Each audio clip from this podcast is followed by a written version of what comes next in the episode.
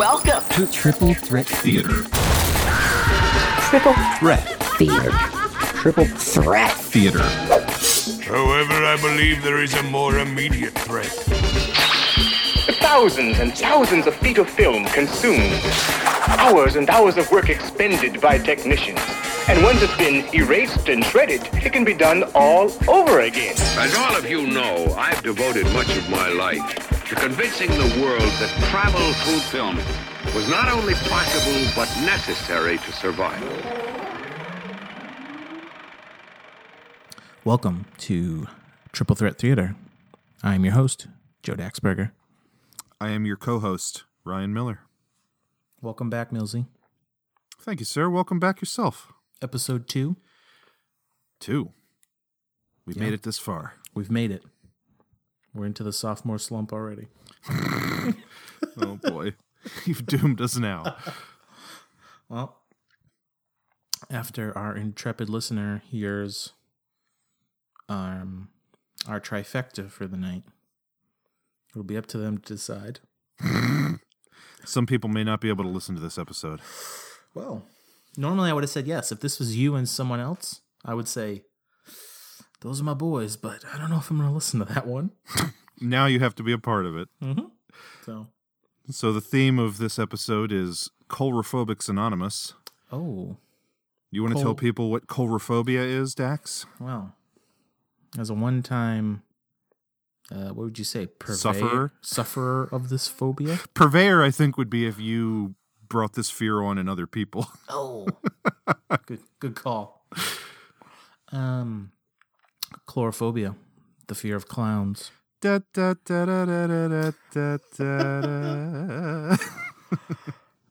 me just come right out and say it. Yep. Who likes clowns?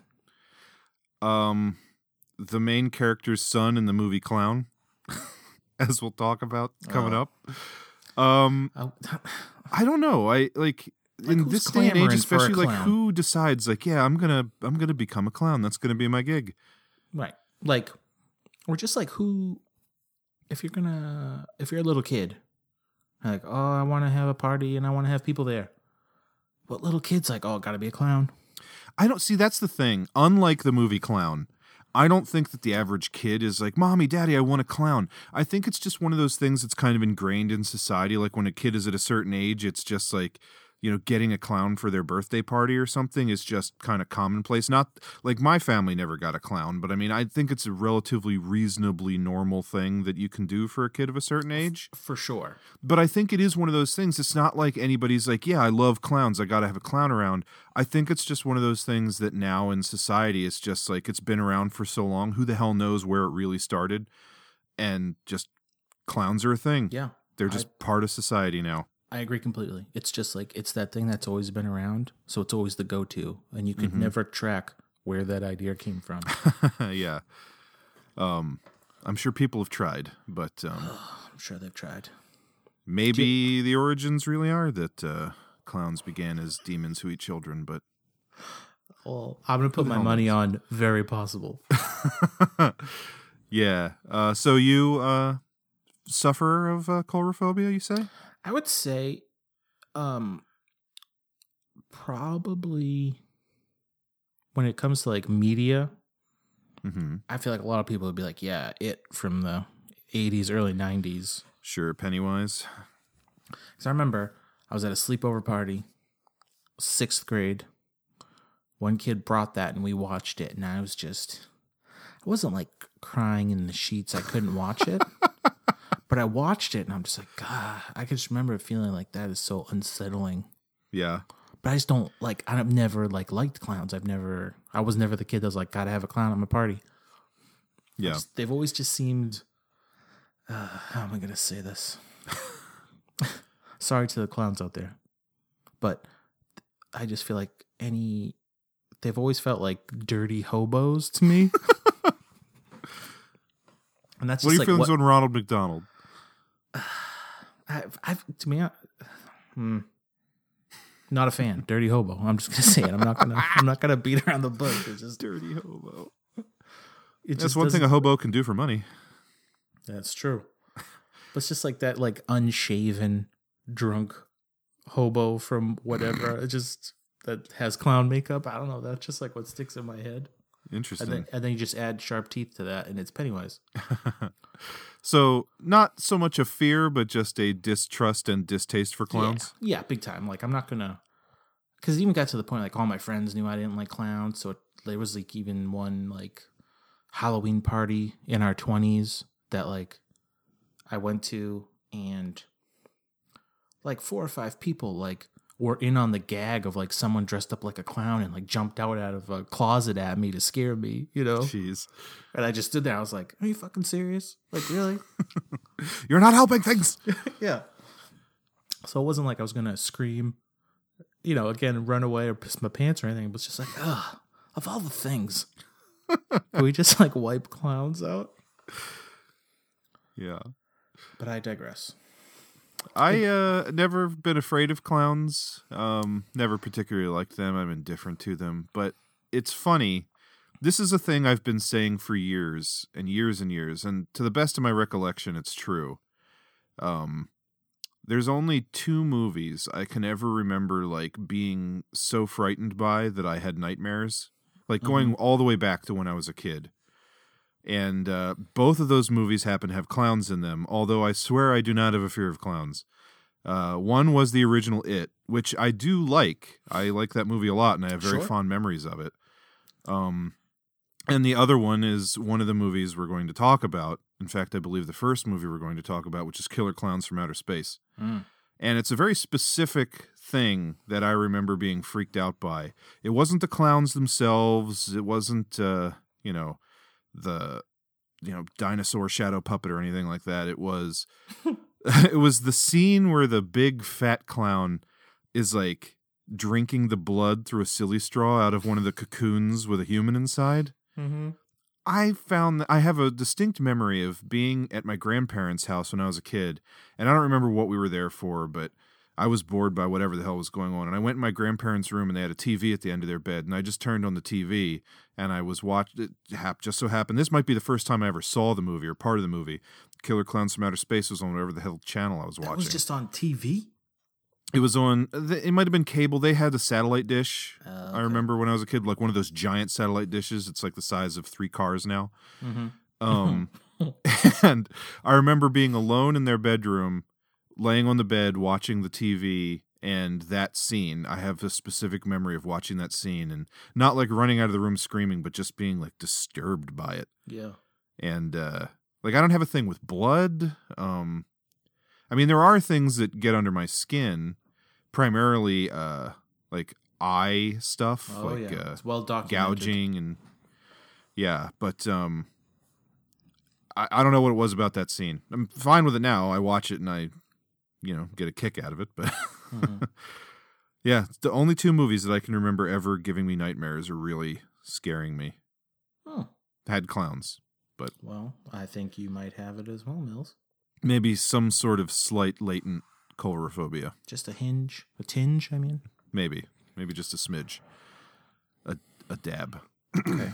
So But uh, yeah, so the the three movies we're going to be talking about are Mhm. uh, Killer Clowns from Outer Space, uh, Clown from just a couple years ago, and the most recent, uh, just came out earlier this year, remake of It. yes, Um, so shall we begin shall we? Well, at the beginning? yes. Let's. Killer Clowns from Outer Space, released in 1988. CCPD, this is Marlboro State Police. Dave, Kurt, are you there? Over. Jack, Jack, we need your assistance. The town's gone crazy. People are being killed. Over. What's all these reports about circus clowns? These clowns aren't people. They're some kind of they're some kind of creatures, things from another planet.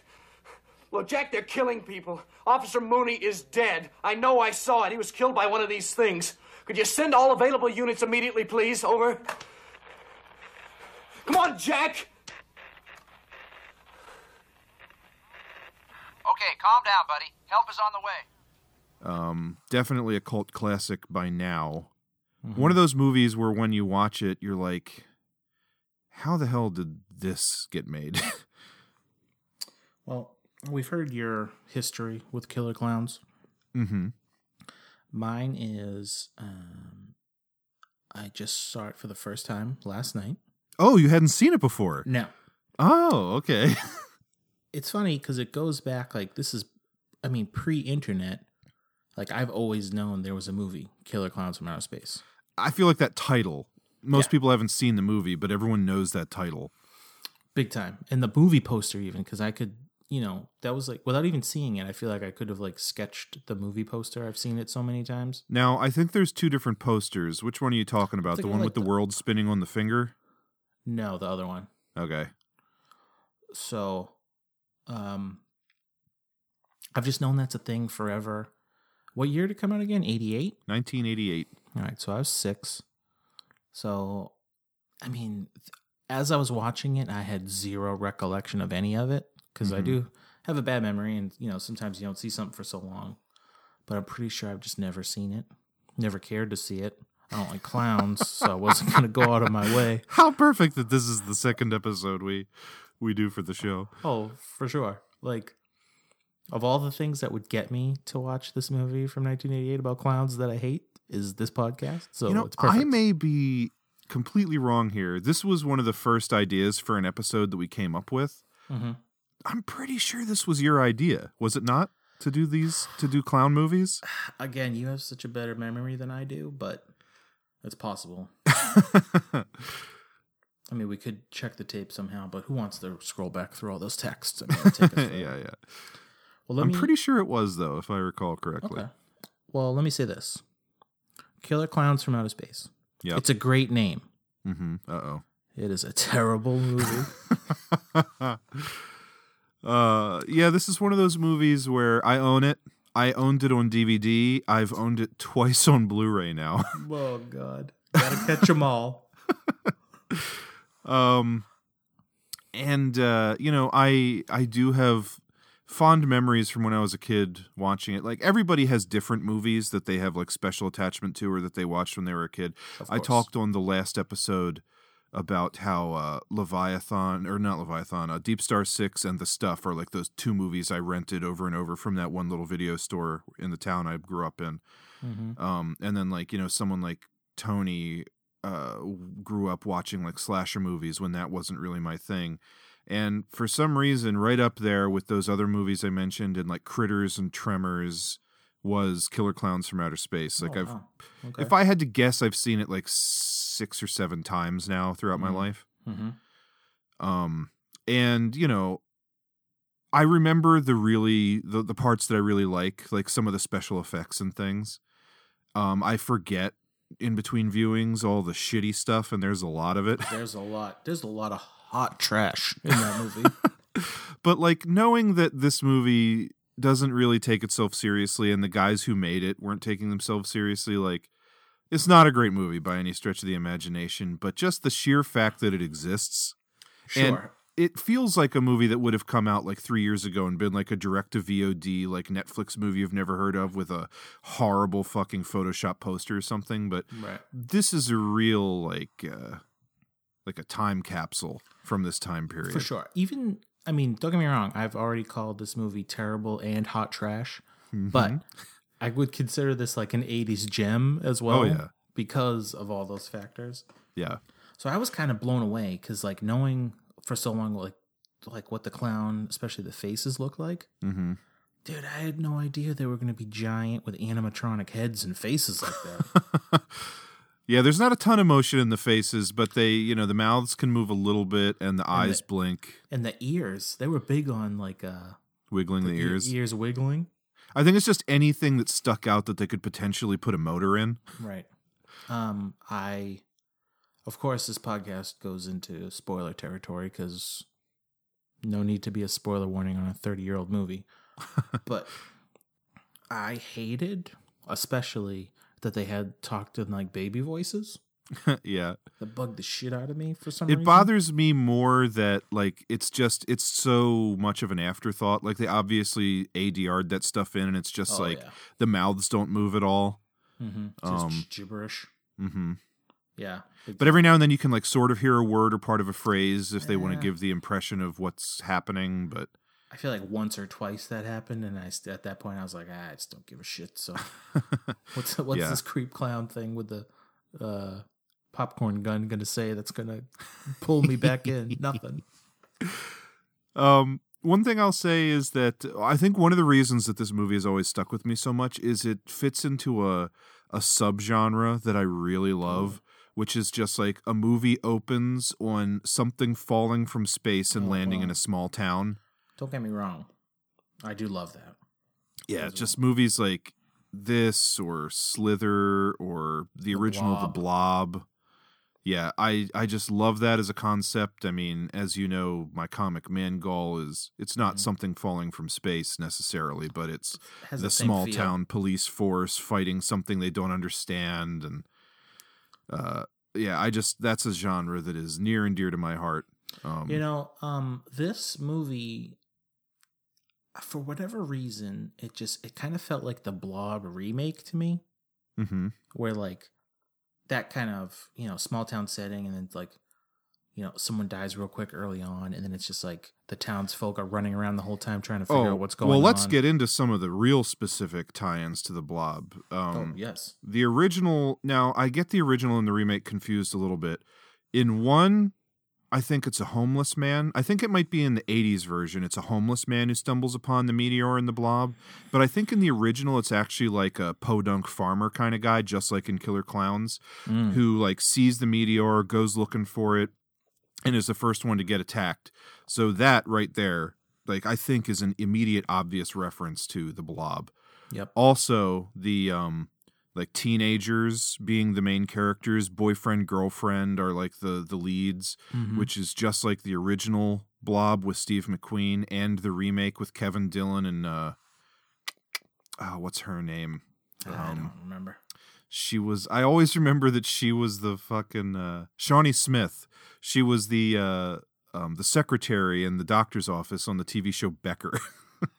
wow. That yeah, but that was deep that was an early role for her, Shawnee Okay. Smith in the Blob.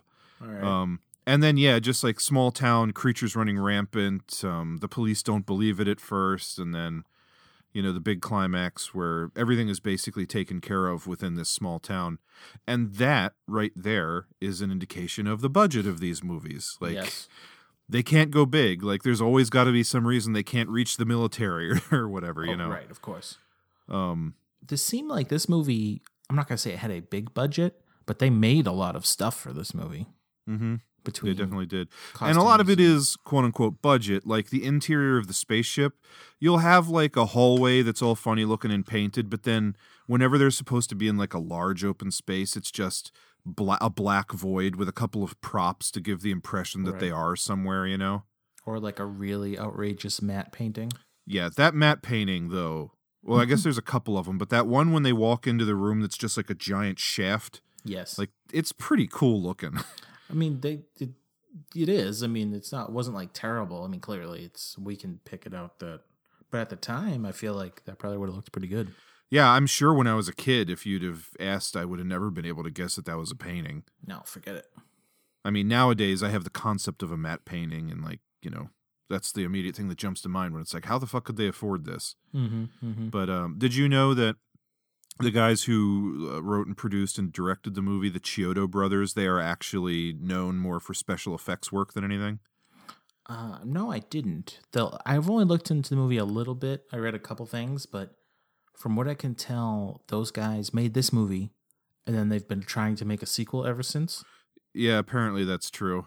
Yeah, And most recently, they're talking about attempting to make a TV show out of it. But yeah, I think I think any kind of updating or bringing it into the modern day is a bad idea. It's perfect the way it is, like we were saying, like a time capsule of the '80s. right. But um, yeah, like so, Stephen Chiodo. It's three brothers: Stephen, Edward, and Charles Chiodo. Um, Stephen directed it. Charles was largely involved with it. The two of them, at least, are special effects guys.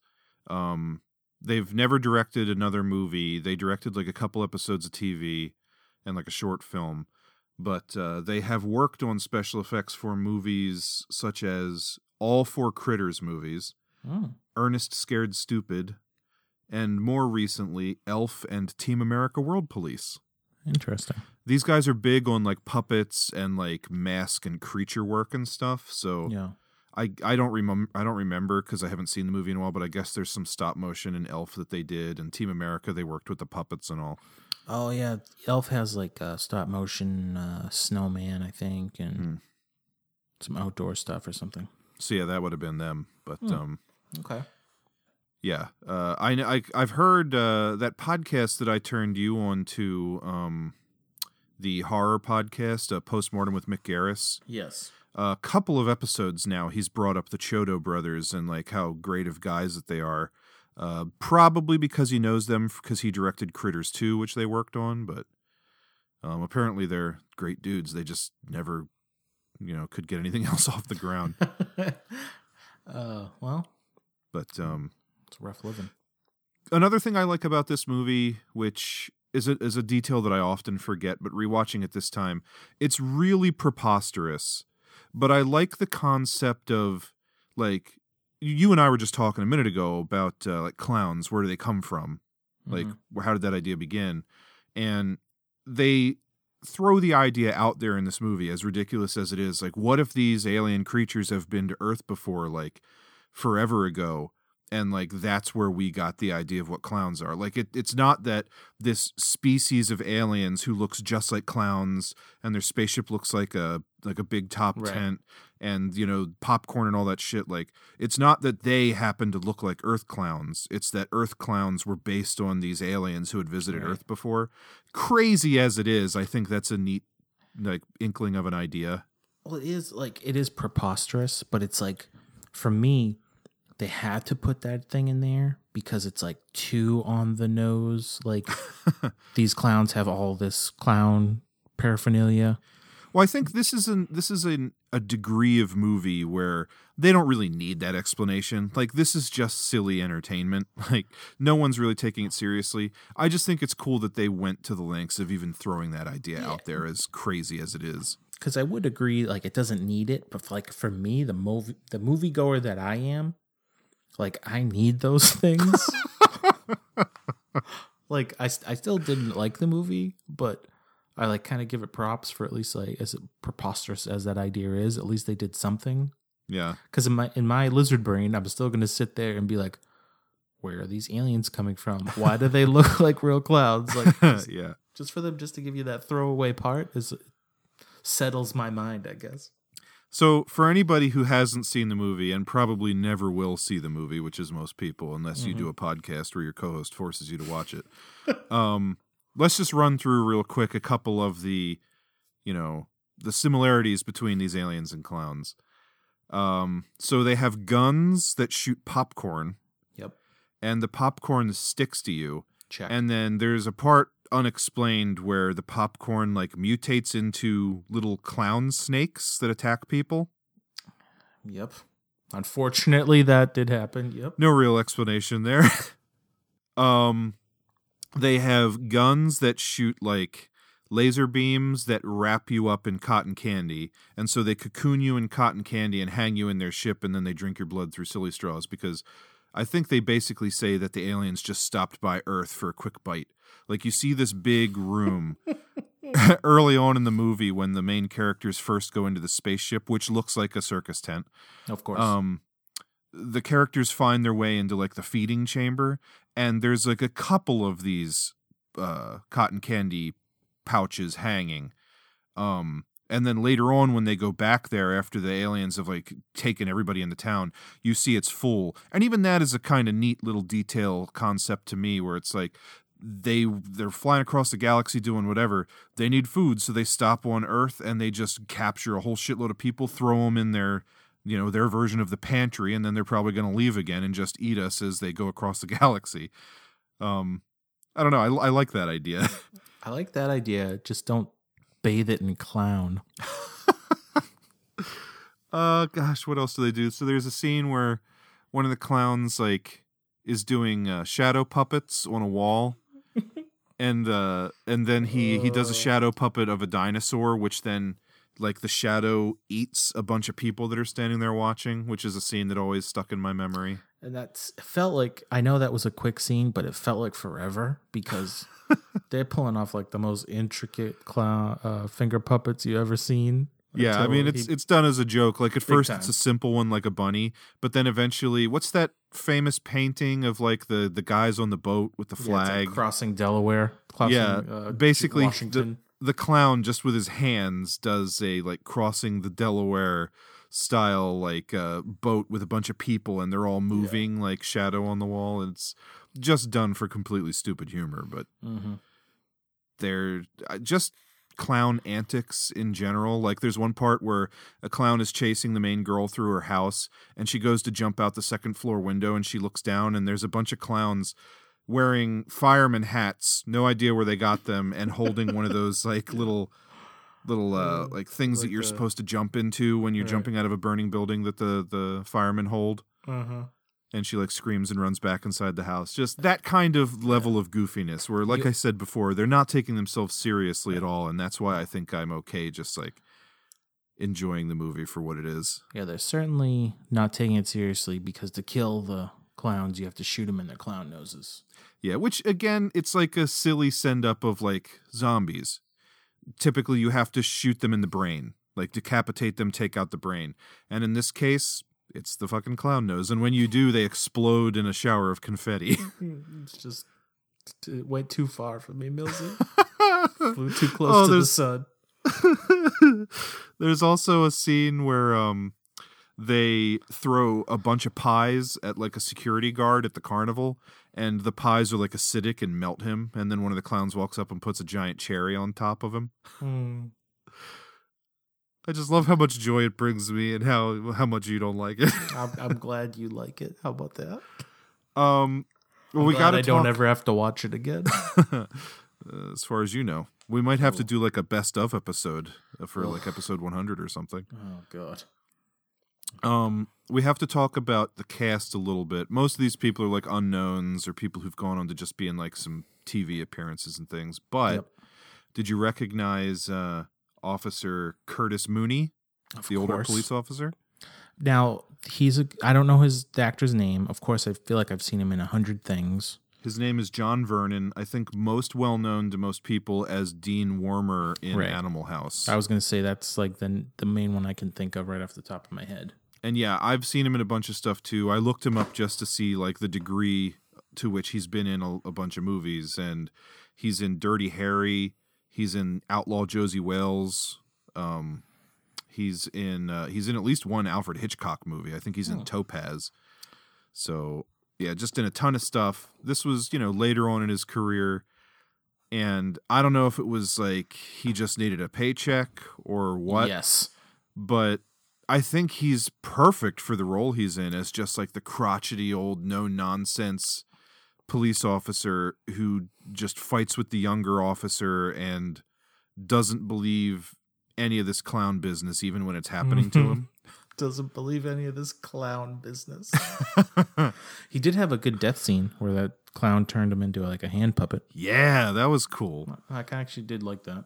I like that too. Yeah, when the mm-hmm. clown like cuz it's not a super gory movie for the most part cuz the clowns are mostly just capturing people and then like they do suck their blood, but that's like blood going through a straw. It's not super graphic. But when the the clown has him as the hand puppet and then he like the dude goes limp and he drops him to the floor and the clown like pulls his hand out and then like shakes the blood off his hand. That's pretty mm-hmm. pretty gross. But yeah, overall, nothing too crazy. yeah. Um, one other cast member. Uh, do you know who Chris Titus is? I do. When I was looking at like notes of that, it was like I think it was his first role, Oh, maybe. and It's then I early. completely forgot that he was in it because I don't know who he was. Yeah, I didn't know either. I didn't recognize him. Um, but so Chris Titus, who had a TV show called Titus for a while there with Stacy Keach, like in the late '90s, early 2000s, maybe. Yep. Um, he's a comedian. Uh, do you remember in the very beginning of the movie when all the kids are up on like Lover's Lane or whatever? Mm-hmm. and they show a couple shots of uh, this dude with like big red glasses making out with a chick on the back of his car. Uh, he's just one. That was him. That's him. Yeah, he, they have a name for him. His name is Bob McReed, but of course it is. he's in like one scene and that's it. But I yeah, I thought that was pretty crazy that he's in there. Oh. And then I guess the one other noteworthy thing for me is the uh, the theme song. Uh, remind me. it's like a heavy metal version of the like dun dun dun dun dun dun dun, dun and it's Oh, actually got yeah, yeah. lyrics about like killer clowns from outer space. Um, I like that because also it's just like a ridiculous, over the top like '80s thing, like the the metal song for Mhm. a horror movie, kind of like Dream Warriors for Nightmare on Elm Street three. Oh, see, I don't remember that one. It's um God, who's the band? Uh ah, I cannot remember the name of them. But anyway, um yeah, I don't know. Did, did like do you have recollection of this song in Killer Clowns? Did you like it at all? Uh, sorry, I'm trying to think. I don't know. I don't know if I was already getting ready to write the whole thing off.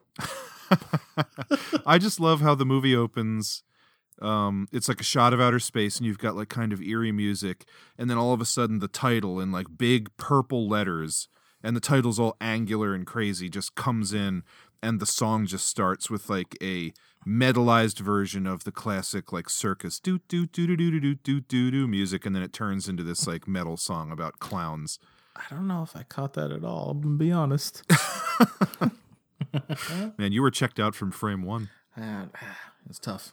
Well, that's too It's bad. Me and clowns, man. Me and clowns. I don't know what to do. Um, well, anything else to say about this one? I could just keep rambling on. I feel like this is a very one-sided conversation. yeah, please. Let's wrap this one up. People, if you want to see creepy clowns, you got a lot more Yeah. better stuff to watch than that. We we had the pick of the litter here. Like there's plenty of scary clown movies out there. It's true. It's definitely Um, true. So, well, for t- the three things for us to watch for this, Mhm. I mean, it would have been weird for us to leave that out. Oh, Killer Clowns absolutely. So, you know, Again, it's Hey, just man. that name. Like if you did a podcast about scary clown movies and you didn't do Killer Clowns, it'd Right. be weird. very. And, you know, I'm trying to get to those Millsy numbers, see all the movies. You know what I mean? Cross that one off the list. Well, longer we do the show, it's Well, bound to happen. You're gonna ooh, get up we- there. we got some doozies coming. I got to tell you right now, just based on doing one episode of this show already, Mm-hmm. my favorite part of the show is already finding out what we're going to watch next at the It's end. true. So It's true. I can't wait to get there. So, uh, let's move on. Um, Please. Second film, uh, Clown. That is a very old traditional costume from the Nordic regions. It wasn't until years later it became a silly character. The original clown. He was not funny at all. So, tell me, Mr. Carlson, how are we going to get this thing off of me? Very few people know the true origin of what we call the clown. I can show you here. There. Lived up in the mountains with the skin white as snow and the red nose blistered by the cold. It lured children out of the villages into its cave. Five children. One child for every month of winter. And over the centuries, the legend of the cloyne was forgotten. He became the clown. His white face and red nose to make people laugh, to entertain children. If only they knew. from 20 well Hmm. this movie has a bit of a history um why don't you why don't you give us a synopsis and then we can talk a little more about that Clown. Uh, like we said earlier, kid has a birthday. Uh, his clown doesn't show up. Uh, luckily for the dad, who is a real estate agent, he uh, house he is showing has a creepy uh, chest in the attic that has a clown costume in it. He takes it, goes home, saves the day, is the clown. Then he can't take the clown costume off, and hilarity ensues. excellent excellent way to put it um so clown Uh, I actually watched this last year when it first became available in North America. Uh, I watched it for Shocktober, and I talked about it on last year's Sh- Shocktober podcast that you and Tony and I did, which Mhm. only got released about a month ago. Mm-hmm. Uh, Go team. but um, so yeah, the the story behind this movie is it's actually directed by the guy who did Spider-Man: Homecoming. Correct. And he also did a very well received indie film called Cop Car with Kevin Bacon, which Jesse and I watched for the Sidetracked podcast, and neither of us were big fans of. I have not But- seen it. Yeah, I, I wouldn't recommend it.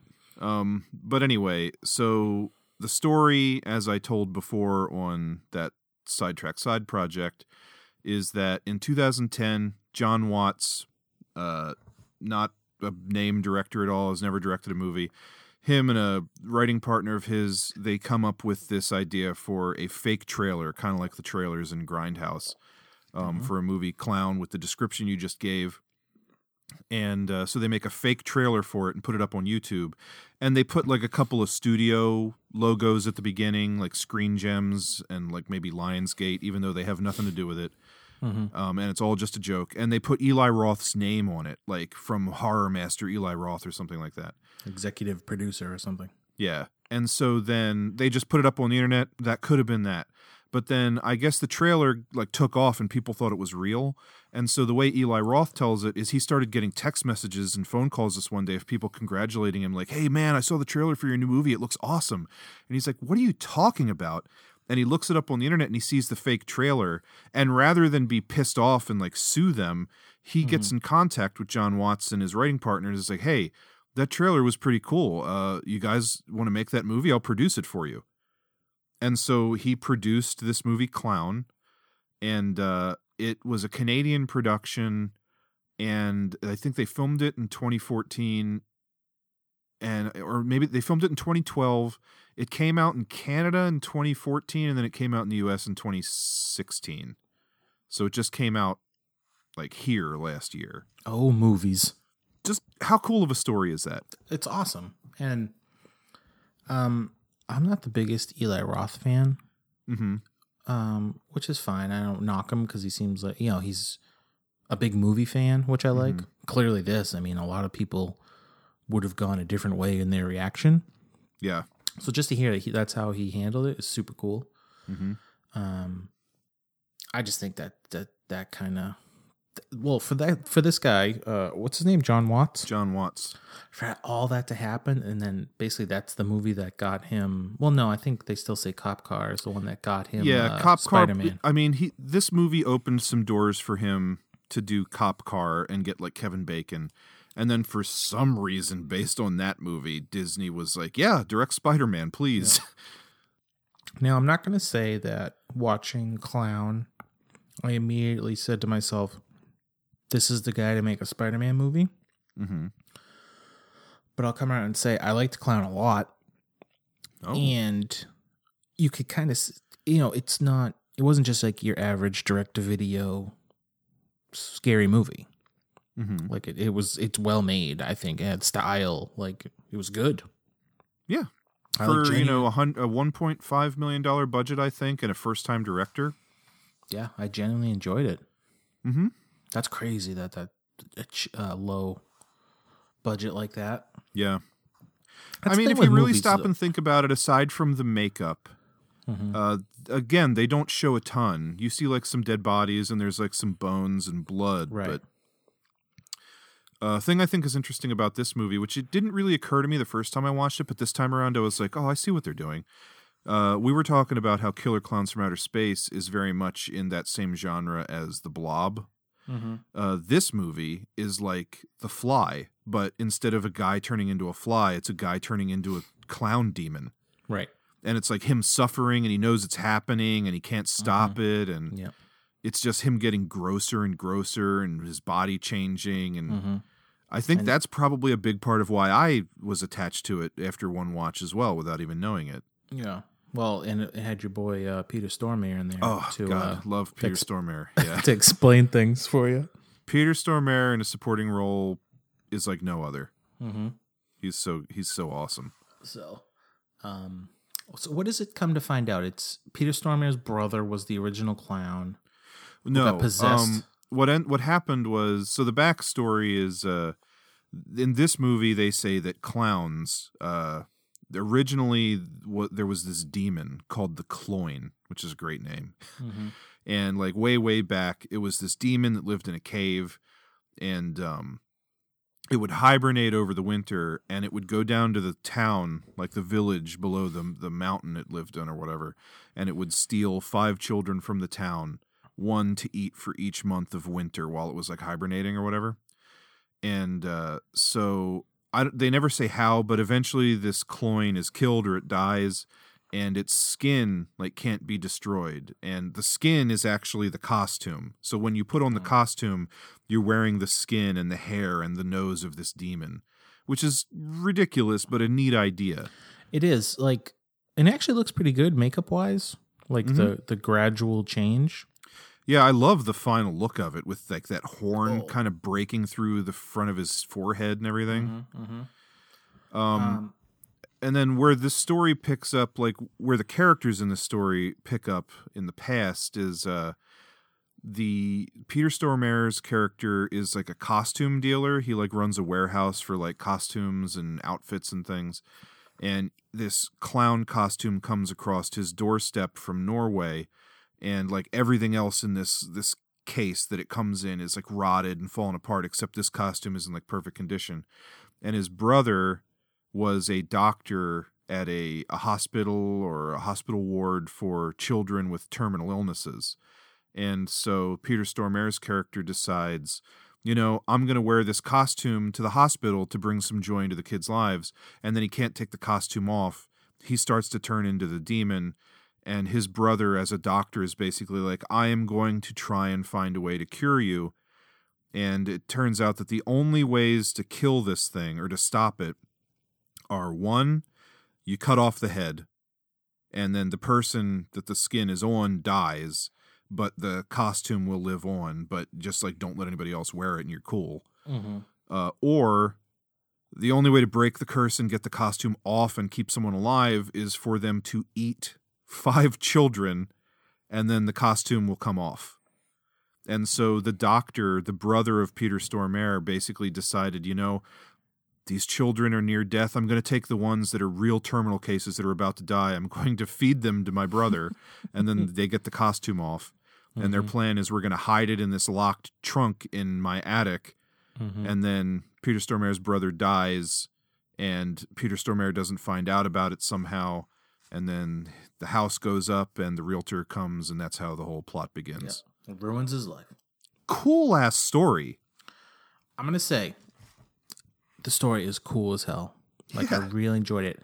I will give like the one caveat that like while I'm watching it, I liked everything, but I was like, damn, this would be so much cooler if it wasn't a clown.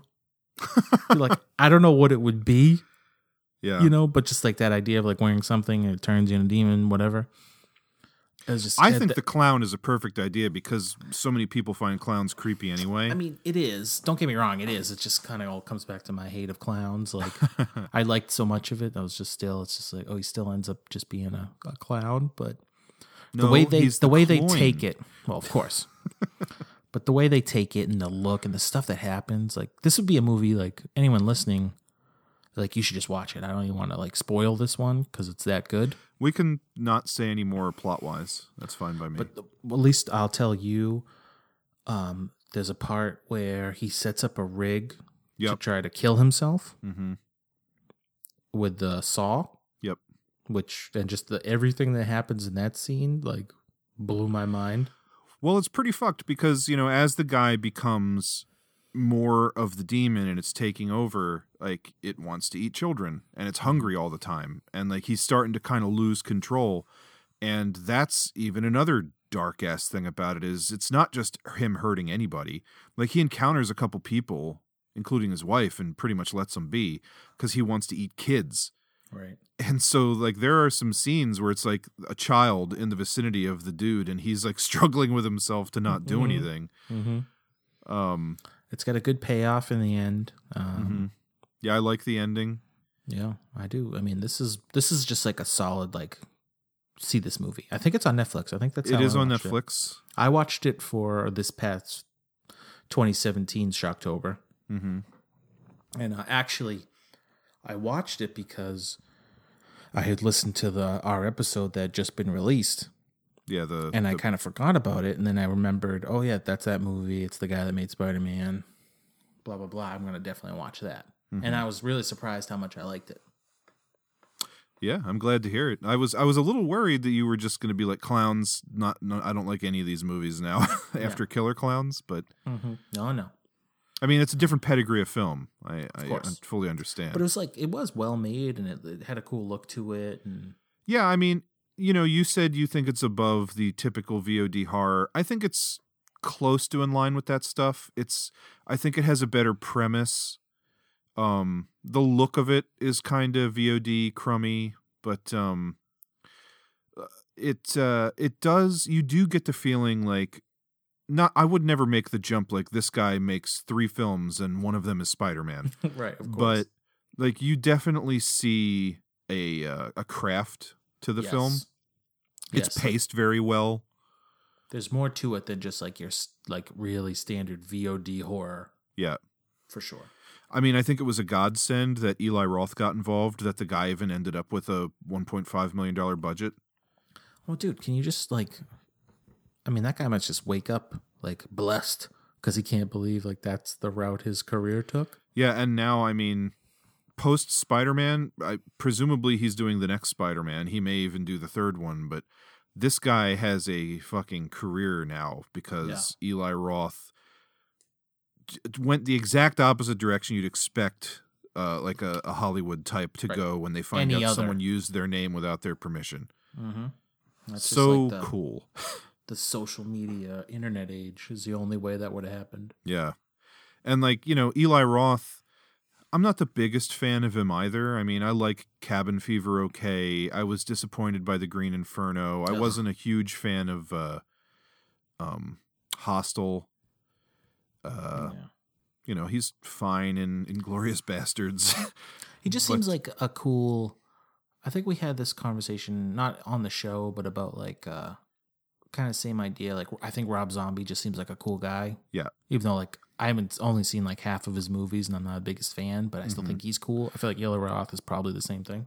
Yeah, just watching that that four hour long document, four and a half hour long documentary about the making of uh, Rob Zombie's Halloween made me fall Mhm. in love with him. Yeah. and see, I got to see that.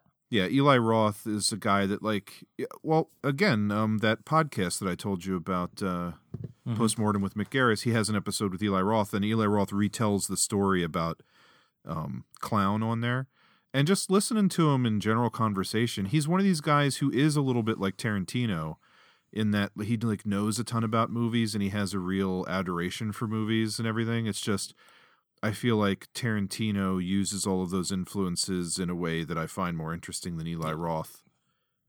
But Yeah, because I didn't like I didn't really care for Cabin Fever.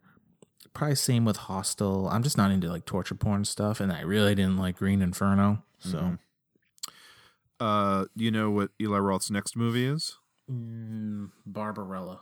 Mm, maybe in the future, but no. Uh, Okay. Uh, he's doing a remake of Death Wish with Bruce Willis. Oh, that's him. Yeah. Um, Oh. I've seen the trailer and it doesn't look great. Okay. Um, but you know, if anything, I think it's maybe a kind of neat direction for him to go. Like Mhm. not a straight up horror movie, but something that's still like violent. I guess. Did I did I just make up that Barbarella connection, or does he really have a connection on it? Uh, I know that there's always talks about a Barbarella remake, and I think that um, Robert Rodriguez has been attached to it. Mm, and I know that you know Rodriguez, Tarantino, Eli Roth, they all run in that same circle. So it Mhm. kind of rang a bell when you said something, but I, I don't know if it's actually true. Roger that. But uh, Okay. Well, go see Clown or go watch Clown. yeah, on Netflix, and you know it it is better than your typical VOD horror movie.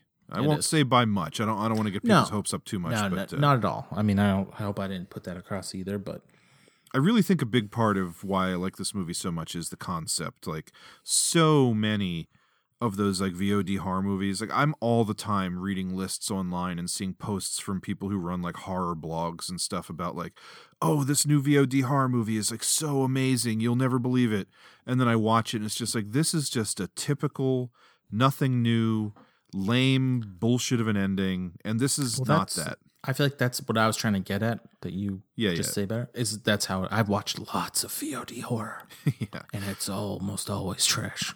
yeah. No, I agree. Uh, but this definitely stands out from the pack a bit, and I mean, the fucking guy just made Spider-Man: Homecoming, which was Mhm. amazing. So Yeah, this is definitely worth a watch for sure. also cool that he didn't just end up another one of these like guys stuck in the horror genre. Very much so. Yeah. Like, you know, guy makes a couple more Spider-Man movies, God knows what else. Mm-hmm. Big budget adaptation of Barbarella maybe and then like I would I would like to see him make another horror movie maybe at some point if that's kind of what he would be, would want to do. I can't remember, but isn't that the Doctor Strange director? Same thing. Yes, Scott No, is that Scott Derrickson is that his name? Sounds right. Uh, he was involved. I, was he the director of um? Ah, what was the one about uh, you watch the home videos and then the thing comes and kills you? Sinister with Yeah, uh, right. Ethan, Ethan Hawke. I'm pretty sure he directed that. Mm-hmm, mm-hmm. But I mean that Doctor Strange even more so than Spider Man. Like it made sense to bring in someone with that kind of like horror vision because of like the weird magic and you know, uh, not Supernatural. demons, but yeah, whatever the hell you would call uh, Dormammu. mm-hmm, mm-hmm. but uh, yeah, no, I. As long as Marvel keeps plucking people from interesting directions, like look at fucking James Gunn. He came from Troma. So, come on. He made Slither. Slither, is Super. Yeah. And then, I mean, it's it's it's a conversation for another time, but I feel like Guardians is like what paved the way for the current Marvel cinematic oh, universe. absolutely, hundred percent. It is. I mean, just look at Thor Ragnarok. For sure. And I mean, again, I don't want to get too far off of the the track that we're Mhm. supposed to be on here about clowns. We've got to get back to the clowns, Dax. right. But we, we're we're it's all circling back. but I will say that uh, you know it's it's news like semi known news out there right now that James Gunn has said that based on the popularity of Guardians, he's kind of being put in charge of like or partially put in charge of the direction that the Marvel movies are going to go post Avengers or post uh, Oh, really? uh what do you call it um phase 3. Mm-hmm. Yeah, and apparently like a lot more of the Marvel stuff is going to spin out of like the cosmic universe that he's started to create, but Oh, okay. I digress. All Ain't right. no clowns in Guardians of the No, Galaxy. let's let's move on. Uh so third film, It, the new version. Mm-hmm. So I was going over all my Derry research, and I charted out all the big events. The Ironworks explosion in 1908, the Bradley Gang in 35, and the Black Spot in 62, and now kids being... I realized this stuff seems to happen every, Every 27 years. Okay, so let me get this straight. It comes out from wherever to eat kids for like a year, and then what? It just goes into hibernation? Maybe it's like, what do you call it? Cicadas. You know, the bugs that come out once in every 17 years. My grandfather thinks this town is cursed. He says that all the bad things that happen in this town are because of one thing an evil thing that feeds off the people of Derry. But it can't be one thing. We all saw something different. Maybe. Or maybe it knows what scares us most, and that's what we see. I, I, I saw a leper. He, he was like a walking infection. But you didn't. Be- because it isn't real. None of this is. Not Eddie's leper, or, or Bill seeing Georgie, or the woman I, I keep seeing. She hot?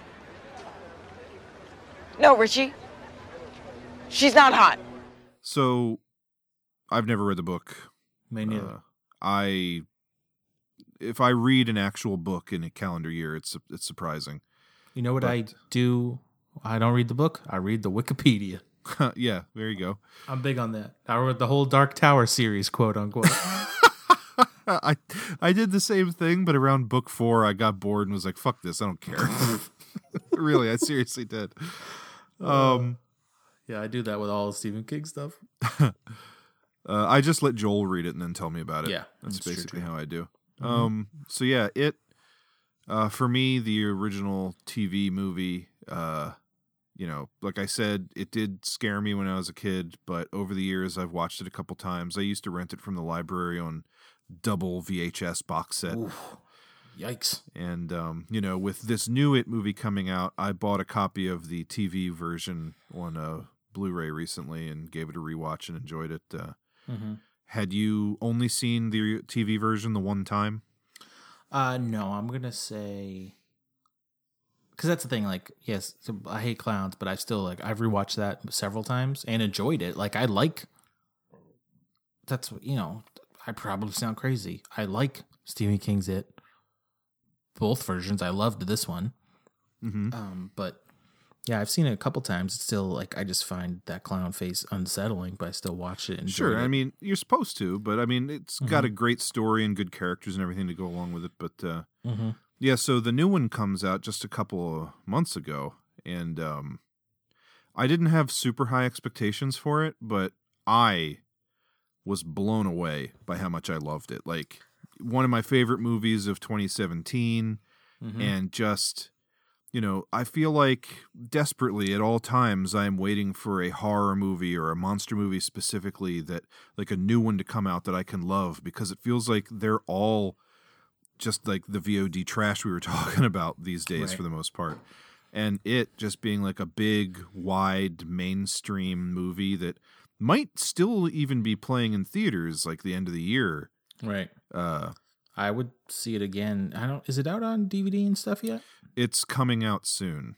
Okay, as we record this uh, because you, I've been seeing like Best Buy is going to have an exclusive steelbook and all this stuff. But right. Um, um, yeah, li- like I said, I loved it. yeah, just like it's it's so crazy. It's like a great horror, but it's mixed with that fucking like Stand by Me shit that Yes. surprisingly Stephen King does so well. He's got it. You know. Like I And, uh, honestly think his like sentimental dramas might be better than his horror movies on average. dude, come on, Shawshank. I mean, forget it. Yeah. Especially when you consider how few of those he's done versus how many horror books Mhm. he's written. But um yeah, it is like the complete package. Uh, you know, the original book, there's some weirdness, uh not Oh, yeah. just like the the sex scene, but just like other oddities and things Yeah. that they leave out of the adaptations. And Which I think that's, call. Yeah, all the better. Mm-hmm. Um cast in this movie is great. Like there's nothing I don't like about this movie. This was probably the biggest surprise for me this year. Yeah. I was like, I think I wasn't even planning on seeing it. It might have even been your recommendation that it was good that got me to go see it. And Mm-hmm. Yeah, I- just positive word of mouth, anyways. But Mhm. um, yeah, I saw it opening night and I could not stop gushing about it. Oh, so good. Um, Where do we? yeah, like like I said, the cast, uh, all the kids. I feel like for years and years, it was like a thing about movies where any child actor in a movie was almost never good, especially if they were like a main character. Yeah. Um, and then here recently, I feel like that's changing a lot, and I'm more and more surprised by child actors these Well, days. We got to give a shout out to the kid with the most baller name in all of Hollywood, Finn Wolfhard. Yeah, Yeah, he was great in it. yeah. Probably Fucking my favorite. Stranger Things. I mean, yeah, he's great. Well, I liked him in this more than I like him on Stranger Things. oh yeah. Yeah, well, just I just like that character. He's funny. You know, he's written really well in it. You know, he had some good zings. character played by Seth Green in the original TV It. Oh God, really? yeah. Wow. And then as the adult version of him, it was Dave Barry. Oh, jeez. Um, or the guy that plays Dave Barry on TV. I can't remember. If it's not like.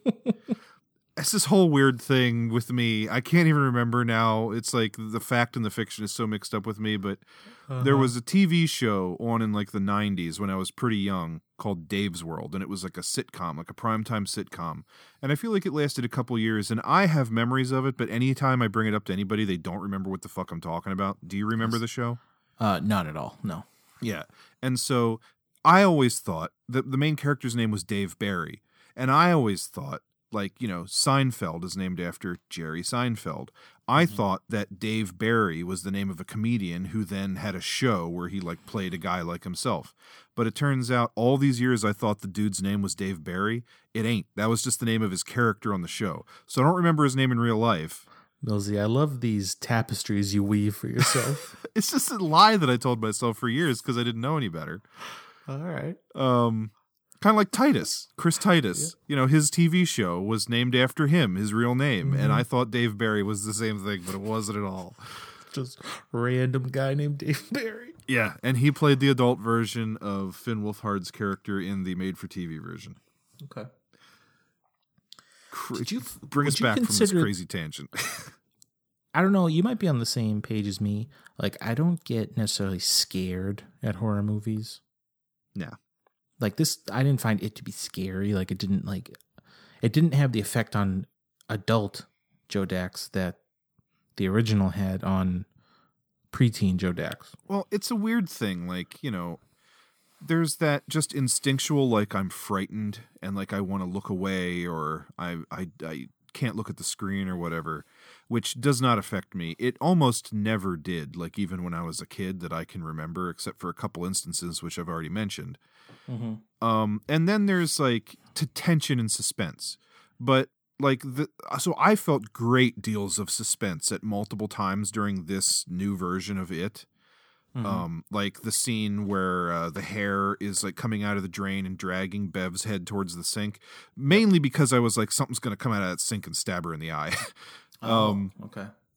And then like the part where he appears on the projector and the and they're all trapped in this small room with a giant version of him and Mhm. um like there were definite moments of like real tension and suspense for me but it's really no different of a feeling than I get when I watch like uh British sitcoms like uh The Office and there's those really tense awkward moments just because people are like Cringeworthy, yeah. acting like weirdos to each other, you know? Yeah, cringeworthy, exactly Okay. like it isn't cringeworthy, but it's that same feeling of tension and uncomfortable. Like I, I'm not afraid. I don't leave the theater and I'm like afraid to walk to my car through the parking lot at night or something. But like in the moment, I'm just like my mind is racing. Like, what's gonna happen? Where's it gonna go? I, like I, this is crazy. You know that kind of feeling. While um, just while we're on the subject, I really quickly want to bring this up. Do you know what movie actually does creep the shit out of me that I wouldn't even want to watch right now if I had to? I would love to know. The Grudge Wow. with the Buffy the Vampire Slayer. Yeah. Um that's I- crazy that you say that because I was going to mention this a minute ago and we kind of got off on a different direction, but that is the last film that really like left me frightened. Oh, dude, me too. And I don't know why. That makes my my hairs on my arm are standing up right now just thinking about certain things in that movie. That's so I fi- crazy that I you say find that. movie so disturbing, and like just just a barely a hint of that came from like The Ring, and then I think what within a year that year or soon. yeah, the J after- horror boom. Oh man, The Grudge. Oof. That's so crazy that you say that because That that is legitimately the last movie that I remember being love like it. that that Yeah. what I was talking about before that like I leave the movie theater and I'm still on edge kind of thing. Uh-huh. Like And- uh I didn't like uh the first Blair Witch kinda like not so much the whole thing, but like even like the very I can just remember like a sense of dread that I was like, ugh. Like I Ugh. just felt it That's felt the idea of that ending. Yeah, and Just then- leaves you hanging. I don't I can't remember where it falls with the ring, but that had some of it and then fucking far and away the grudge. See, the ring didn't bother me at all, but then the grudge, I remember the circumstances. I was in living in New Jersey at the time going to the Kubert school Mhm. and I was living with uh three other people in like a big house um like down the street from the school. Mhm. And a bunch of us went to the movies, like a whole big group of us, and we saw The Grudge. And uh, like I didn't even realize how much it affected me until so after the movie, everyone was gonna like go out to eat and go to like a party or something. Mhm. And me being the antisocial butterfly that I am, I was like, "Oh, just drop me off at the house." so the the other people drop me off at the house, and I'm all alone in this big house. Mhm. And it's like you know that thing where all the lights are off, and it's like okay, the next light switch is like four feet into the darkness. I'm just gonna rush and hit that light switch, and everything's gonna be okay. Like, Yes. that kind of feeling, and just like I remember walking up the stairs and just looking up at the ceiling, like, oh god, is there like black hair growing across the ceiling? Just God.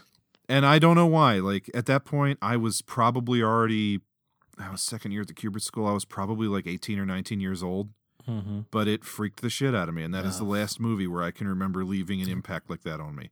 Well, see, this this podcast, man, we're just learning new things about each other every day. Uh, yeah. So, Th- Thanks for bringing that up. Hey, my pleasure.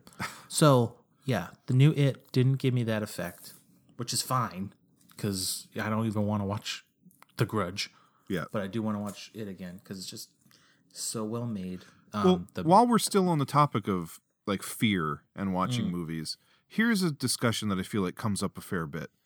Um, does a horror movie have to scare you to to to succeed as a as a horror movie for you? And I'm guessing based on this conversation we're having, you're going to say no. no, not at all. I know people though who are like, if it's not scary, like it didn't scare me, then that it's like not a good movie. Like it, that one thing didn't succeed, so it's like they overlook everything else about it, and that drives me fucking up a wall. It's kind of like, uh, Do we have a mutual friend that has that stance? Well, kind of uh, Tony when it comes Okay. to um, like haunting or supernatural movies. Like he can watch slasher movies all day long, and they can be pieces of garbage, and he still enjoys them. But Mm-hmm. for some reason, stuff like The Conjuring or movies like that, like supernatural ghost, like possession type of movies. Yep. If Tony, our mutual friend, Mhm. watches one of those movies and it doesn't scare him, he doesn't like it. Hmm. Him and I have had this debate and argument several times, and I just can't wrap my head around it why that only applies to certain subgenres of horror for him. But he has a real weird hang up with it. Yeah, I don't. I don't have that stance at all. I mean, just Yeah, because no. I, I feel like I don't get that scared, anyways. Mm-hmm. That's the thing for me. Like, if I had to be scared, like physically scared and frightened by a movie for it to Yeah. succeed as a horror movie, I wouldn't like any fucking horror movies. But I, this is like one of my favorite genres. Mm-hmm. Same here. I'm more about like the concepts and stuff, and just like the whole how vague it is with Pennywise. Like he's an ancient evil and all this stuff, and just his like modus operandi and the things he wants and the ways he acts, which aren't really even explainable by logic. Like that's the shit that really works for me. Yeah, big time. And this, they did a real good job, just makeup wise and effects wise, pulling Oh, yeah. of that stuff off. So I saw that movie twice in the theater. And you know what didn't even occur to me until the second time, which I thought was so fucking cool, Hmm. is the makeup that goes Mm-hmm. up his face. That's actually where his mouth opens. Yes, we see you. You pointed that out to me because I thought that scene was cool, and then when you Mhm. told me that, I went back and like, I don't remember if I could see it online at the time, but there was at some point I looked looked that up, and I was like, holy shit, it did do that. That is so Yeah. freaking cool. Because I remember, you know, before the movie came out, there were pictures of uh, what's his name, uh, Bill Skarsgård online Mhm. in the makeup and all. And I remember thinking like, oh, this looks overdone, and like that Oh. just seems like a weird, like modern horror thing to try and do, give him like the more intricate face makeup. Yeah, but then had, like in oversized head, and I was just like, oh, I don't know, man. Just- Well, he kind of has hard. that in the original as well. His head looks kind of like a balloon, not as Yeah, big, but not as big, but he's got like a like it- huge forehead for sure. Um, Mhm. But like the first time I watched the movie, I was fine with the makeup, but then the second time when I noticed that that's like that those makeup lines are where the mouth hinges open, I was like, oh, that's fucking cool. Yeah, that was way cool. And there are definite influences from Japanese horror to me in this. Mhm. I feel like one thing that I don't think you really ever see in American horror movies, but it's all over Japanese horror, um, is uh, scary characters being wall-eyed, which is where the Oh. eyes are looking in two different directions. Yeah, that's creepy. That is a creep factor. Yeah, and that happens a couple times in this movie, and it's just instant like, nope, don't want any part of that. you and the eyes, Millsy. Windows to the soul. Ugh, Windows to the fucking dark realm, more like it.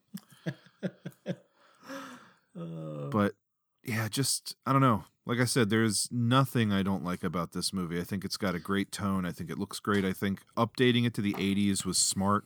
Not that I think it's necessary, but like we've already seen the 50s version and at this point like modern audiences seeing a movie that takes place in the 80s I think is a little easier to swallow than like the 50s thing. Yeah. Plus, Well- if it was in the 50s, then the quote unquote modern day adult segments in the second movie would have to be in the 80s. Right, right. It just it just makes sense to do it this way, and I just think the '80s. Not I'm a child of the '80s, but Mhm. the '80s is always going to be a good setting. Yeah. And, you know, I, they didn't even really push the 80s thing. Like, it's a kind of like old fashioned town that hasn't caught up to the 80s in the movie, Mhm, like with the old timey movie theater and all. So it still has that 50s vibe. And the only time I feel you really directly get the 80s is uh, the um, the references to uh, what's the fucking band? Um, New Kids on the Block. Oh, right. Yeah, yeah. It's not like over your over the top in your face references. Yeah. Like I think you see on the marquee in the movie theater like Batman is playing or something like that and other little things like that. But otherwise it's got that classic old-timey feeling town that I think works just fine and it's not in your face. Right. Yeah, I got to agree, man. Just it was great. A lot of like good decisions were made in the making of this movie, Yeah. and it shows. And uh, so it's interesting. Um, the guy that directed this movie, his name is Andy Muschietti. Mu- Muschi- Mush- Muschietti? Um, Muschetti, I think that's like a hard. Muschietti. Okay. Uh, so he, I think, only directed one other movie, which was Mama. Did you ever see that? No. Horror movie from a couple years ago. I liked that quite a bit. Um, I Mhm. think you might like it as well. Uh, cool concept. I won't go into the whole thing here, but definitely give that a look. Okay. Um, now, the guy who was originally supposed to direct this version of It and worked on the movie for quite a while is a guy named Cary Fukunaga. And- uh, that's from uh, True Detective. Yeah, he directed some True Detective. Yep. Um, and he also directed a movie I love called Sin Nombre. Jesse and I Mhm. reviewed that on the Sidetrack podcast a while back. Um, it's a great movie about like uh, Honduran gang violence and immigration. Oh, okay. which it's hard to describe, but it is a great, great movie. He also directed Beasts of No Nation, which was, I think, maybe like the second ever Netflix original movie. Oh, with uh, Forest Whitaker, right? Yep. Yep. Which I have not seen, but I want to. Uh, it's the fucked up thing with these Netflix movies. It's like I feel no urgency to watch them because they're on Netflix. They're always there. So I end up missing things like Beasts of No Nation. I should have seen that like four years ago. Oh, of course. Same here. And uh, yeah, he's got a new TV show coming out, which is an adaptation of a foreign show called Maniac. And I think it stars Jonah Hill and Emma Stone. And like Jonah Hill is like a psychopath and views himself as a different person or something. It sounds kind of interesting. All right. But so yeah, basically Cary Fukunaga. I've heard that like people have read his version of the script. He still has a screenwriting credit, I think, on the the version of the movie that got released. But I've heard that like his version of the script is definitely different. I wouldn't Hmm. necessarily say I've heard that it's better, but uh, he apparently left the project because the studio wanted him to change some things, and he didn't want to like uh, change his artistic vision of the movie. So he left, and um, along with him, he had cast Pennywise. Uh, what's his name? Uh, did you you watched Breaking Bad, right? Yep. You know the uh like that crazy young kid with the blonde hair who comes in like season four ish. Yeah. He was cast to play Pennywise when Oh, okay. Cary Fukunaga was going to make it. He's Can't good actor. remember. Can't remember his name. Dude from Fargo, season two. Yes, yes, who played the butcher. But like, Mhm. do you know Bill Skarsgård from anything? I feel like, well, because he's got a famous brother. Sure, but like But no, him, I I couldn't don't think so. Have told you anything about him, but he's No. so good as Pennywise. Yeah, and he's. Uh, I hate to shit on him like this, but he is creepy in real life too. Because I've seen him make like that the Pennywise face. Yeah, without the smile. makeup. And I was just like, ugh, yeah, he's got a look. He definitely has a look. for sure. But a person I would never look at and think, oh, he should have been Pennywise, No, because God no. other people that they were looking at to play the role like were vastly different from him. Like uh, Ben Mendelsohn, who played uh, the villain in Rogue One, Oh yeah. was apparently like almost attached. Um, Wow. fucking Agent Smith Oh. was Okay. was potentially Hugo going to play Weaving? him. Yeah, Hugo Weaving. Uh, a bunch of older guys actually. And then it's funny that both directors cast young dudes when they were in charge of the movie. That's just what I mean. Like those good decisions were made, and look how Mhm. well it turned out. And yeah, like all like a lot of these kids, like the main kid who plays Will with the stutter, and Mm-hmm. uh, the girl who plays Beverly, like she's fucking going places. She was Oh, yeah. so good, so good in this movie. Um, no, the great casting, just Mm-hmm. all around. Like just that's like a movie I would love to see, like a four-hour making of. Oh yeah, absolutely. Yeah. Um, I just honestly, after watching that four and a half hour making of for Rob Zombie's Halloween, I wish every movie had a four and a half Dude. hour making of. I mean, if we got to do a change.org uh, petition, I'm signing it because I love that stuff. Well, let's wait and see if the change.org petition for the FCC to keep net neutrality works first, and then Come we'll know if we have a chance. Yeah, we'll have a lot bigger problems.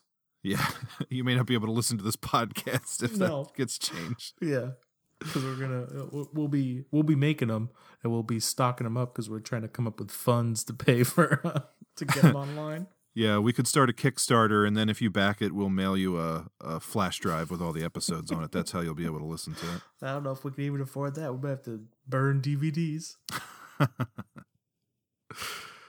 Uh, but yeah, uh, I don't. know. I, it's like a struggle to think of things to say about it because again, I, I liked everything about it. It's I, just another one like you should see it. Just see that movie. It, it is Yeah. that good. it's one. It's the kind of movie where like Jaws, like yeah, it's a horror movie, but it's universally praised by everybody.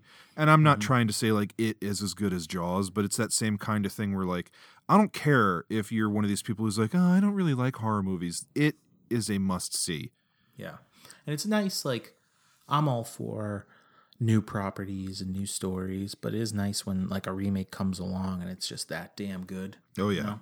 So, like with all the nostalgia and fond memories I had for the uh, made for TV version, Mhm. um, I was really not expecting to like this movie even as much as that. But phew, I cannot wait for the second one now. Even though, boy, I they've really backed themselves into a weird corner doing all of the kid stuff in the first movie, and then they Sure. have to recast and make people like fall in love with the characters as adults too.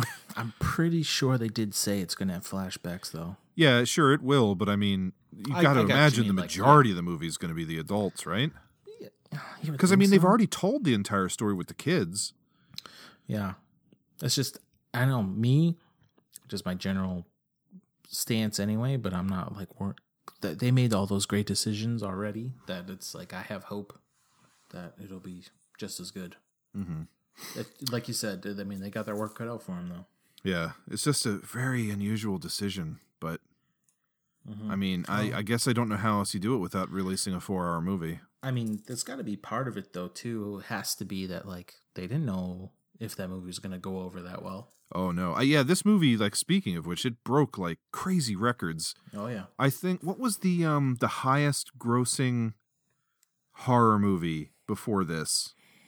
It wasn't crazy Was it- numbers.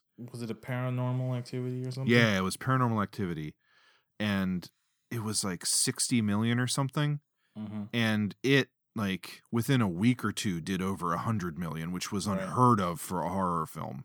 Right. R rated, too. Oh yeah. Another thing that's great about this movie is it is R rated, but it doesn't push it too hard. No, that's true. Like it allows the kids to speak like kids do when the adults aren't around, Yeah, which is perfect. and it which, makes like, it feel real. Finn Wolfhard there had some great, like, uh, PG 13 and higher dialogue. so- definitely and uh you know it also gives the opportunity like the movie isn't super gory but like at the beginning they can show georgie's like uh dismembered arm. Mhm, mhm. uh and stuff like that. Or the fucking great scene uh when they're at the uh it was a quarry in the original in this one it was like they were just down by a stream and uh, they cut to that one shot of Pennywise, like in the tall grass, holding Oh, Georgie's yeah. severed arm, just waving it. Waving it with that smile. So creepy. which has made an amazing GIF if you haven't seen Yes. it online, I have. along with Pennywise dancing. Uh, I've sent it. yeah, So, oh, yeah, yeah. So good. not enough good things to say about that movie. Yeah. God, I just I hope that the second one lives up. Have hope, Millsy.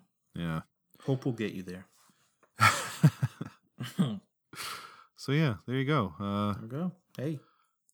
You you made it through the episode without breaking down into tears. I mean, I can't Nope. see you right now, but I'm I didn't hear you I'm sobbing. I got it together. I mean, if you set up an episode where I gotta watch The Grudge, it could be a different story. Uh, I gotta be honest. The idea had crossed my mind before we had that conversation. You know I'm not gonna turn it down, so that, that'll be a tough that'll be a tough rewatch for you, boy. Excellent. I have not seen it since the theater. Me neither, dude. I'm not trying to watch that. dude, that movie bugged the shit out of me. It really did. What do you think it was? Like, I don't even know. I mean, the kids were creepy. It's a, like, okay, so quick sidetrack here.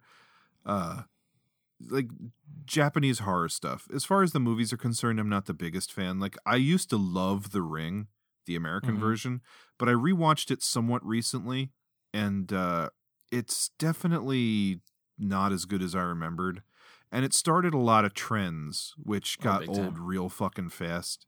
I feel like The Grudge gets by because it was like the first one to come out after The Ring, but so many other ones just like kind of kind of garbage. But like Mhm. there's things in J horror that it's like Americans didn't even realize how scary something could be until the Japanese started Yeah. sending their movies over here. Like just the kids, like if they were just standing there, they'd, you know they're kind of gray looking or whatever. But then the wide ass fucking eyes and gaping maws, Yep, like yep. oh, that's even just even just like not so much like like saying the new it that house that it was uh pennywise was living in Like, Yeah. that's a creepy dilapidated rundown house sure Mm-hmm. but even like in the grudge it's just like kind of like that empty like Yeah. foreboding atmosphere that bugs the shit out of me too hmm And it's like to look at the house from outside. It's like a nice looking little house. I think it might even be not necessarily in a neighborhood, but like near other buildings. But then, like when that creepy ass shit goes on inside, and you're inside the house alone. yeah dude like i i have like a thing about i mean sure if i would have to like someone's gonna ask me the question i'm gonna say yeah i don't like clowns those like bug me but like i don't know i don't want to say it's like a haunted house thing that bothers me but like a just me cre- creepy houses Mm-hmm. Well, it's funny that like most people I know, they will talk about a movie like The Strangers, like it's the scariest thing in the world. And I've had several people say to me, like, yeah, ghost movies, alien movies, whatever, but like The Strangers, that's just a home invasion movie. Like that freaks me out because it could really happen. Hmm. And to me, that doesn't have a big effect on me because, you know, it it could really happen. It's it feels a little pedestrian, I guess. Like, sure, it would be completely fucked up if that really happened to you. I'm not trying to take anything away Yeah. from that, but as a movie going experience, like, there's, I feel like you got to have a little something different Mills- to add to it. i agree completely i just watched the strangers for the first time for shocktober Yeah, just- and people loved that movie. Yeah, I mean, I see it like, and I could see like, of all the things, like, oh god, I don't ever want that to happen to me in real life. But Yeah. watching the movie, I wasn't like fucking hiding by, under the covers or anything. Yeah. But then like a supernatural film, I think part of the reason I can get into it so much or like in, you know, a monster movie or something is because it's not based on real life. Like in real life, in a movie like The Strangers, there's only so much that can happen and it feels like you could perceive of a way of defending yourself or, you know, potentially saving yourself, but with like a creature or mm-hmm. fucking ghosts or something. Mm-hmm. It's like I'm on edge watching the movie if it's working well because I don't know what to expect and anything can happen. And that's why I think those movies appeal to me more as a viewer than like slasher films.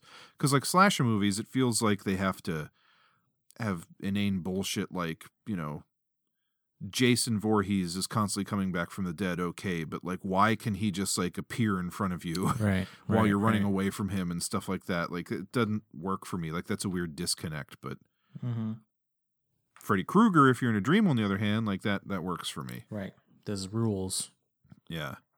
or there's And no I've- rules. I mean, I've always way, said that like the the things that I really like about a monster movie that makes it feel different or interesting to me is the rules that they set up and the limitations that they put on the creature and then you get to watch them play in it.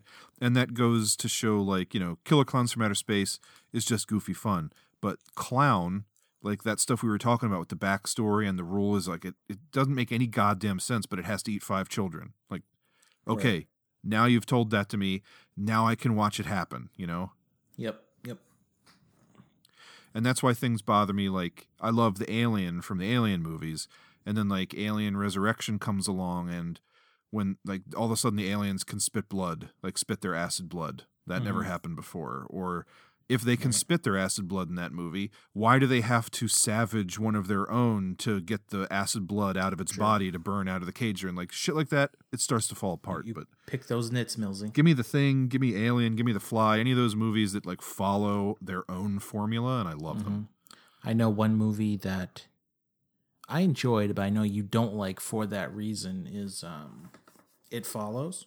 Yeah, That's one doesn't stick to its own rule that you hate. Yeah. I don't hate that movie, but it definitely you don't like that aspect of it. Yeah, I loved that movie. Like sitting in the theater watching it, I like halfway through, I was like, "This is one of my new favorite movies ever. Like this is incredible. It's a great concept. I love this. It's in, it's Mhm. amazing."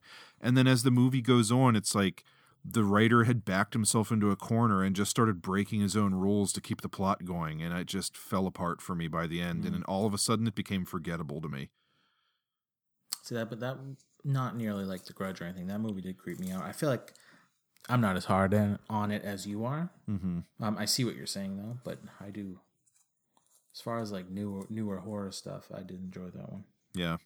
I just feel like, you know, when it comes up, like what's a good recent horror movie, I can't recommend that to somebody because it did end up disappointing me. Yeah. Like, I could bring it up in like general conversation, but I'm not going to tell anyone, like, oh, it follows, you must see. Like, the first half of it follows, you must see. It's, I love that concept. A thing that can't be stopped and it will just never stop coming for you. Because Like, when that thing, when the thing first shows up for the girl, mm-hmm. like when she sees it like downstairs or whatever, Yeah. that's fucking creepy as hell. Sure, but then by like halfway through the movie or more, when it's just appears as a naked man standing on top of a house for no reason, what the fuck? Like, Right. it's supposed to be never-endingly following you. Why is it chilling on a roof? I just Yeah, yeah. don't want to go down that fucking road. But yeah, that's that's gotcha. what bugs me about that movie. Just all goes back to you and the rule breaking. Yeah, I just love a good set of rules, man. Mm-hmm. Hey, don't I don't knock it. Yeah. So, uh, This is the easiest. This is only a second episode, but this is the easiest grading for me ever. it's actually going to be a little tough for me, but uh, I'll let you go first since it's so easy. All right, you gotta uh, buy one, borrow one, and burn one. Mm-hmm. Buying it. Yep. Borrowing clown. Mm-hmm. Burning killer clowns, no problem in the world. Doesn't surprise me. Uh, it so good. That's my buy, hundred percent. Mhm. Uh, the real trouble for me is Clown is technically a better movie with a cool concept, but I have a long-standing adoration for Killer Clowns, so it's a tough call for me. Um, like if Lindsay? if you wanted me to recommend you one over the other, it would. I, I don't even know what I'd recommend because I think Killer Clowns is a lot of fun, Ugh, but Clown is the better movie you're killing me. but you know uh, for me personally i gotta i gotta go buy it borrow killer clowns and burn clown i gotta do it i gotta do it oh God, this podcast is tearing us apart. i love those killer clowns man All right, That's the, giant the fucking clown at the end then he pops the nose with his police badge That was the director in that suit too. oh was it Yeah. oh i did not know Mm-hmm. apparently eli, eli roth plays a clown in the movie clown but i don't know i don't know who Oh. Okay. Well, there you have it, people. yeah uh Coulrophobics Anonymous in the bag. Yeah, baby. so let's let's get to the part I've been waiting for. Let's find out what we're gonna watch uh, and review for the next episode. All right. I got the random number generation happening. We are up to uh, 91 potential. We're just gonna keep coming up with ideas. This list is Yeah, just gonna just- grow. We have please. 91 trios of movies that we've picked out. So let's find out what we're watching next. Give us a number. Please, listener, keep listening. Here we go, Millsy. 21. 21. Next episode, we are watching Size Doesn't Matter. Yes. Uh, I'm very excited for this one. Oh, that's a good one. that's a good one. Uh, that is going to be a lot of fun. mm-hmm. Hey, there you have it. So, size doesn't matter. Uh, do your best to guess what that means, Mhm. what genre it is, what films will be in it. Uh, but we have three movies that apply to that title, and when we get to Uh, episode three, we're going to watch them. I, I've seen two of them. I've seen all three, but it's been for goddamn ever since I've seen one of them. Same. oh, can't wait. Can't wait. Yep, definitely. All right. All The threat strikes again. See, that's the thing for me is I'm excited about every Uh, single one of these. I don't care uh-huh. which one we get. I'm excited for it. Same here. All right. Size doesn't matter. Nope. Let's do it. All right. So, who knows when we'll record or post again, but when we do, I look forward to speaking to you again about some more movies, Dax. Same here, champ. Until then, my name is Ryan Miller. And I am Joe Daxberger. Thanks for watching.